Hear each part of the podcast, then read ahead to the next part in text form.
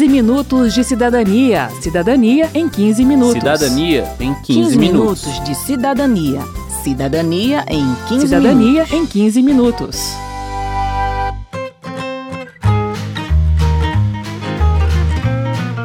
Diga lá, Márcio, você é daqueles que gostam de ler o rótulo dos alimentos no supermercado? Claro, claro. E eu vou direto na lista de ingredientes, porque da tabela nutricional eu não entendo nada. Pois eu tenho uma boa notícia. A Agência Nacional de Vigilância Sanitária, Anvisa, mudou as regras de rotulagem nutricional para ficar mais fácil entender as informações que estão ali. Maravilha! Então a gente vai explicar as mudanças agora no 15 Minutos de Cidadania. Eu sou Márcio Aquilissardi. E eu sou Verônica Lima. Jujuba, bananada, pipoca, cocada, queijadinha, sorvete, chiclete, sanduíche de chocolate. São três as principais mudanças: lupa na frente do rótulo, tabela nutricional e alegações nutricionais. Vamos começar pela lupa. Ela deve aparecer na parte de cima do rótulo frontal da embalagem, sempre que o alimento tiver alto teor de um destes três nutrientes: açúcares adicionados, gorduras saturadas e sódio.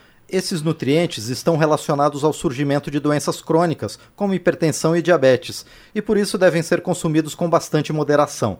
Daí a decisão por criar esse alerta na embalagem, diz o Tiago Halber, da Anvisa. Visualmente, ela vai estar colocada na parte da frente do rótulo do produto, onde a pessoa lá no supermercado ela vai rapidamente identificar aquele símbolo e vai saber que aquele produto, opa, esse produto é um produto que eu preciso consumir com moderação. Então, ela é uma tradução daquilo que tem de mais importante para a maioria da população, daquilo que está escrito de forma detalhada na tabela de informação nutricional, para que o consumidor preste atenção e, na hora de fazer a sua escolha, esteja consciente né, e consiga fazer uma, uma, uma escolha adequada e, e equilibrada né, para uma alimentação saudável. O sódio está presente no sal de cozinha, mas também em outros alimentos, como carnes e leite. A recomendação da Organização Mundial da Saúde, OMS, é de limitar o consumo a 2 gramas de sódio por dia, o que seriam mais ou menos 5 gramas de sal de cozinha. Os produtos com 600 miligramas ou mais de sódio por 100 gramas de alimento ou 300 miligramas de sódio por 100 mililitros de alimento vão ganhar a lupinha no rótulo frontal.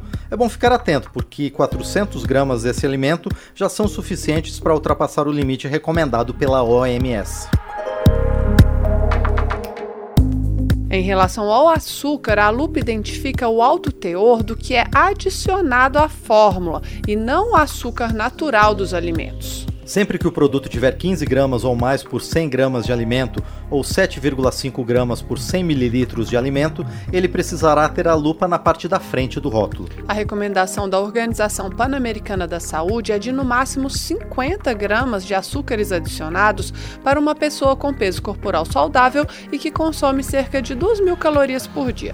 De novo, apenas 400 gramas de um produto marcado com a lupinha do açúcar já seriam suficientes para ultrapassar esse limite. Mesmo que o produto não tenha lupa, ainda é bom checar outras informações do rótulo, como a tabela nutricional e a lista de ingredientes. E a segunda mudança importante na rotulagem é justamente na tabela. Além de ficar mais legível, sempre com letras pretas em fundo branco, ela ganha novas informações. Quem explica é a Laís Amaral do IDEC, Instituto Brasileiro de Defesa do Consumidor. Tem uma informação obrigatória agora dos açúcares totais e adicionados, separadamente dos carboidratos. E a gente tem as informações nutricionais de toda a tabela agora por 100 gramas ou 100 ml do produto. Anteriormente, a gente tinha essa informação por porção. Então, o que, que significa a gente ter essa informação por 100 gramas ou 100 ml? É, a gente tem uma base igual de comparação para qualquer tipo de produto. Então, eu consigo comparar, por exemplo, um achocolatado com uma barra de cereal, que são de grupos diferentes, mas essa questão da base igual, ela me permite essa comparação. Marmelada de banana, bananada de goiaba,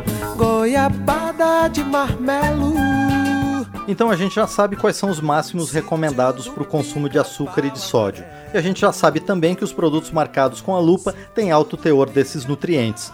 E sabe ainda que na tabela nutricional a gente vai poder comparar os vários produtos do supermercado em termos de quantidade de açúcar e de sódio. E também de gordura. Na tabela ela aparece como o açúcar, o valor total e o valor separado de gorduras saturadas e gorduras trans.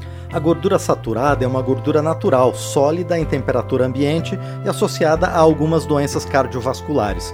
Já a gordura trans foi desenvolvida pela indústria de alimentos para substituir outras gorduras, como a saturada, e também está relacionada a esse tipo de doença. Em janeiro de 2023, a gordura trans foi banida do Brasil, ou seja, nenhum produto pode mais conter esse ingrediente. Isso porque, diz o Thiago Halber da Anvisa, de todas as gorduras já se sabe com clareza que a gordura trans é a pior para a nossa saúde. À medida que se tenha estudos, que se tenha evidências robustas e concretas de que determinada substância ou determinado ingrediente faz mal ou faz bem para a saúde das pessoas, as decisões regulatórias vão sendo adotadas, mas elas são adotadas a partir de evidências científicas, não a partir de indicativos ou de alguns estudos. Não, elas são adotadas quando você tem uma robustez científica em relação a determinada situação, que foi o caso da gordura trans. A gente tem certeza, clareza de que ela é uma medida extremamente necessária e que vai contribuir muito né, para a melhoria né, dos índices aí de saúde da população brasileira.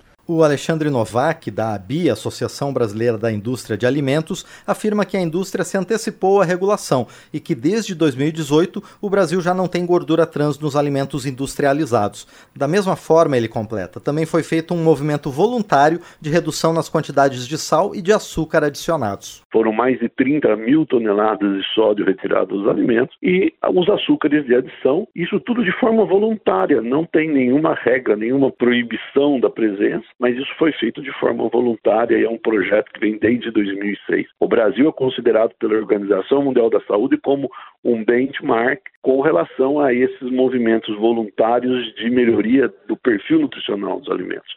Sódio, o Brasil é considerado o país com a melhor prática com relação à, à redução de sódio em alimentos industrializados. Tem que correr, tem que suar, tem que malhar. Vamos lá musculação, respiração, ar no pulmão.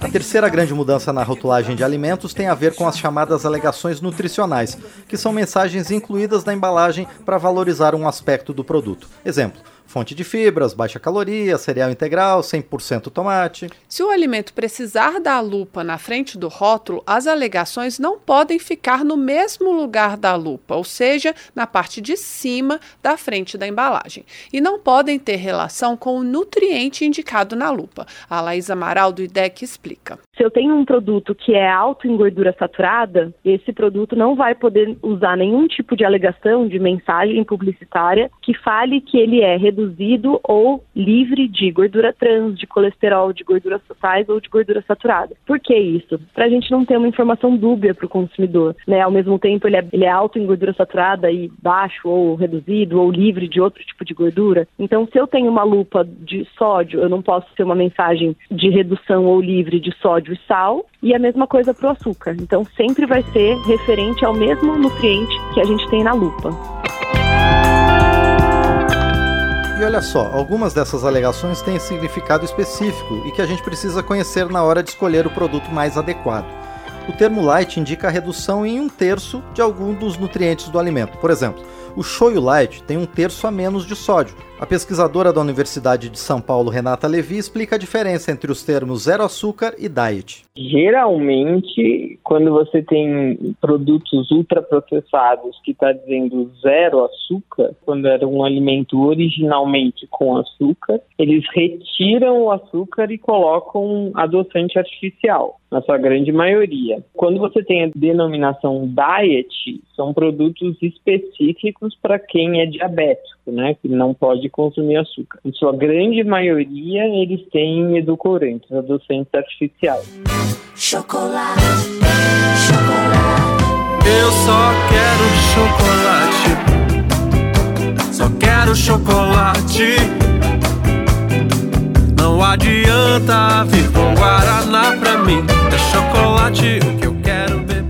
Sobre os adoçantes artificiais, a Organização Mundial da Saúde publicou em maio de 2023 nova diretriz sobre o uso desses produtos, também conhecidos como edulcorantes. O documento não recomenda o uso de adoçantes como substitutos de açúcar para emagrecimento.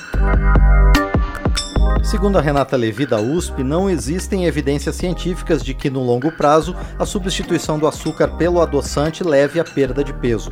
Desde 2019, ela diz, o protocolo clínico do tratamento de obesidade do SUS já apontava nesse sentido. O documento da OMS também diz que adoçantes não devem ser usados por pessoas saudáveis que querem reduzir o consumo de açúcar para evitar doenças como diabetes, AVCs e câncer. A recomendação não inclui os diabéticos, que devem procurar orientação médica específica para o seu quadro de saúde. Nesse estudo, a OMS não diz que adoçante faz mal à saúde, mas afirma que há possíveis efeitos indesejáveis do uso prolongado, como risco maior de diabetes tipo 2, doenças cardiovasculares e mortalidade em adultos. A Renata Levi da USP resume a situação. Assim, não tem nenhum produto que tenha um nível tóxico de adoçante, né? O que não se sabe é se ao longo prazo, né, você consumindo adoçante por vários anos na tua vida, se isso não vai ter uma consequência para tua saúde depois de um muito tempo de exposição. Em estudos animais, in vitro, né, em ratos, já se consegue verificar que existe um efeito na saúde a longo prazo nos ratos, né? Mas no, em humano a gente ainda não tem essa resposta. Tudo indica que vai ter, né? que, vai, que é um problema. Uhum. E se você não tem um benefício, não tem por que você usar, né? Uhum. O uso de adoçantes no Brasil deve ser autorizado pela Anvisa e, segundo Tiago Halber, sempre que há novos indícios de que um produto faça mal à saúde, a autorização é revista, justamente como aconteceu com a gordura trans. Voltando aos rótulos, é preciso ficar atento também aos nomes dos produtos, pois eles indicam algo sobre a sua composição. Por exemplo, iogurte não é a mesma coisa que bebida láctea, mas as embalagens são parecidas. O iogurte precisa ser feito à base de leite in natura e precisa ser fermentado. Ele pode ou não ter corantes artificiais, espessantes e adoçantes. Já a bebida láctea, diz a nutricionista do Departamento Médico da Câmara, Aline Mariá, sempre terá esses aditivos. Porque a bebida láctea, ela vai ter leite, mas normalmente ela sempre vai ter junto ali algum corante, algum espessante. Muitas vezes ela vai ter adição, por exemplo, de um leite em pó, de um soro do leite, a dica da Aline é preferir os iogurtes naturais com apenas dois ingredientes: leite e fermento lácteo. Suco de fruta e néctar também são bons exemplos. O néctar sempre vai ter grande quantidade de açúcar adicionado.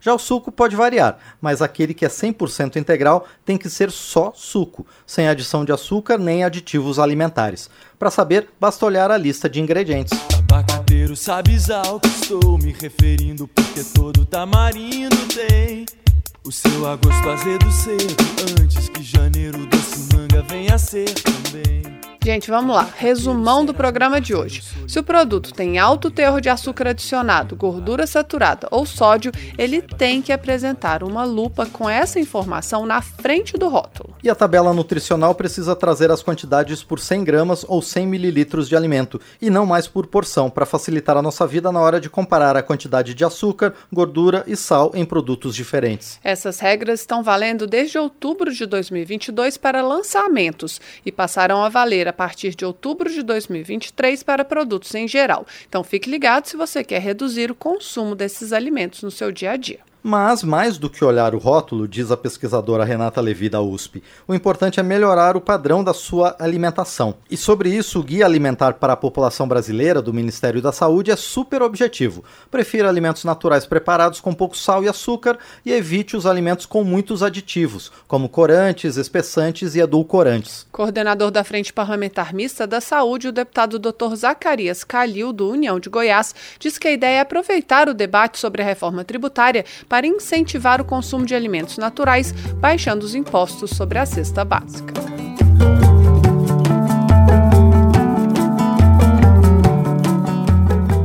Termina aqui o 15 Minutos de Cidadania, que teve produção de Robson Rodrigues e de Lucélia Cristina, reportagem e texto de Verônica Lima, trabalhos técnicos de Marinho Magalhães, edição de Márcio Aquilissardi, apresentação de Verônica Lima e de Márcio Aquilissardi.